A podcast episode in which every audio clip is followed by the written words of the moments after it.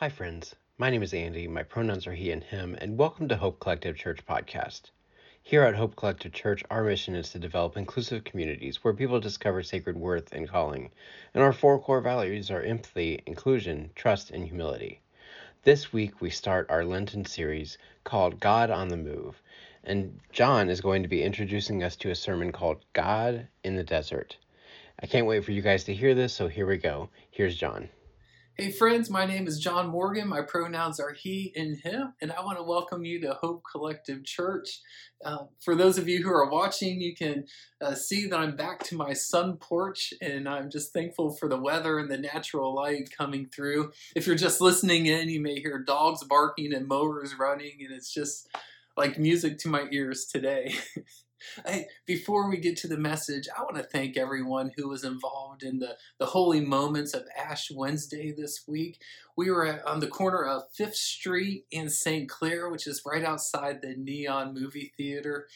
And uh, so many people were able to experience the, the holy moments of God's presence. And, and some people, it was totally unexpected that this occurred.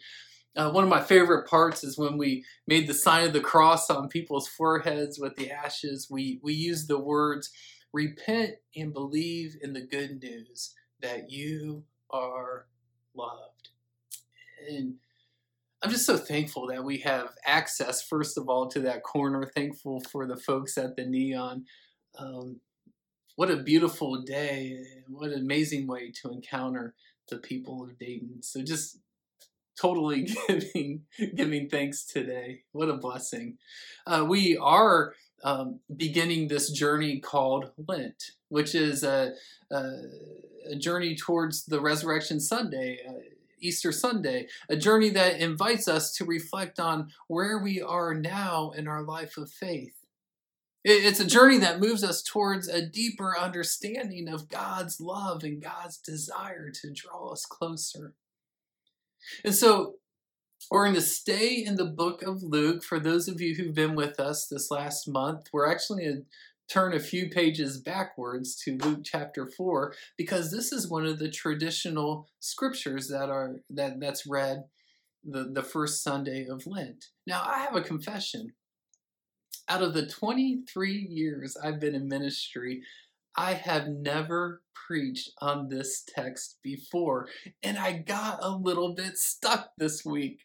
And if you know me well, whenever I get stuck or or even whenever I just feel like I need an extra boost in, in connecting with God, I, I retreat uh, to my Catholic tradition. And so I found myself uh, surfing the faith page of Marquette University and it's actually there where I was inspired with a couple key phrases today uh, that I'm going to share with you. I know no one from Marquette is going to be watching or or uh, listening to this sermon, but I just want to give credit where credit's due and, and just say thanks for the inspiration. Well, we're going to start off with Luke chapter chapter four, verses one and two, which say Jesus, full of the Holy Spirit returned from the Jordan and was led by the Spirit in the wilderness, where for forty days he was tempted by the devil. He ate nothing at all during those days, and when they were over, he was famished. Now, how many of you, after 40 days of not eating anything at all, would you be famished? Well, that's all of us, right? I mean, how about just after four days? I'm sure uh, most of us would feel famished as well. And, and I'll be honest, after four hours, my tummy starts grumbling a little bit if I haven't had anything to eat. But this says 40 days. It's more than hungry, right? Jesus is is feeling something that that, this, that our translation says famished. The Greek word is uh, pinao, which means an intense desire or crave. Jesus, after 40 days, had this intense desire to be filled up. He was craving food. And this is at the beginning of Jesus' documented ministry. His first act is to empty himself completely. And it's weird to think about the person on earth who has the most power relinquishes it all. He makes himself hungry, famished, vulnerable, weak. And he does this in the wilderness, or some of your translations say in the desert, where there's no resources at all, no support, no relief in sight. And here's what's odd about what he uh, about what he did is he he did all of this on purpose. Now, there's a reason why we use the scripture to set the stage for the Lenten season. We're challenged to fast from something for 40 days, something that that we crave if we don't have and it's a way of emptying emptying our own selves. It's a way of giving up power and control making ourselves vulnerable. If you remember what verse 1 said when jesus emptied himself what was he full of the holy spirit now this will all make sense in, in just a moment when we read on but can we just pause for a moment and give thanks? Because if we don't get anything else out of the scripture, if we don't get anything else out of the Lenten season, we can get this that Jesus understands what it means to be hungry. And Jesus knows what it's like to be in the desert. And he's gone through loneliness before and he's been exhausted and he knows what it means to, to not be in control and not and to not rely on your own power. And, and he knows what it means to not have any resources or anyone to rely on. Sometimes when we feel these things in our own lives and, and when we find ourselves in our own desert places, uh, we may ask things like, why? Like, why god is this happening to to me? And too often we try to spiritualize or over spiritualize things and, and, and, even in a negative way we might say well maybe god's punishing me. Or if we try to put it in a positive spin we we might misquote scripture and say things like well there's a reason for everything or god won't give us anything that we can't handle. Well if we over spiritualize moments in the deserts and misuse scriptural phrases like this, it's not very helpful, is it? but here's something that that we get from the scripture. If you ever find yourself in a desert place, just know that God's not afraid to move into the desert with you because God's been there before in Jesus. And sometimes we don't know how we ended up in the desert place sometimes we know exactly why we ended up in the desert place because it's our own decisions that put us there. But even if that's the case, know that God's not afraid to move into the desert with you because God's been there before in Jesus.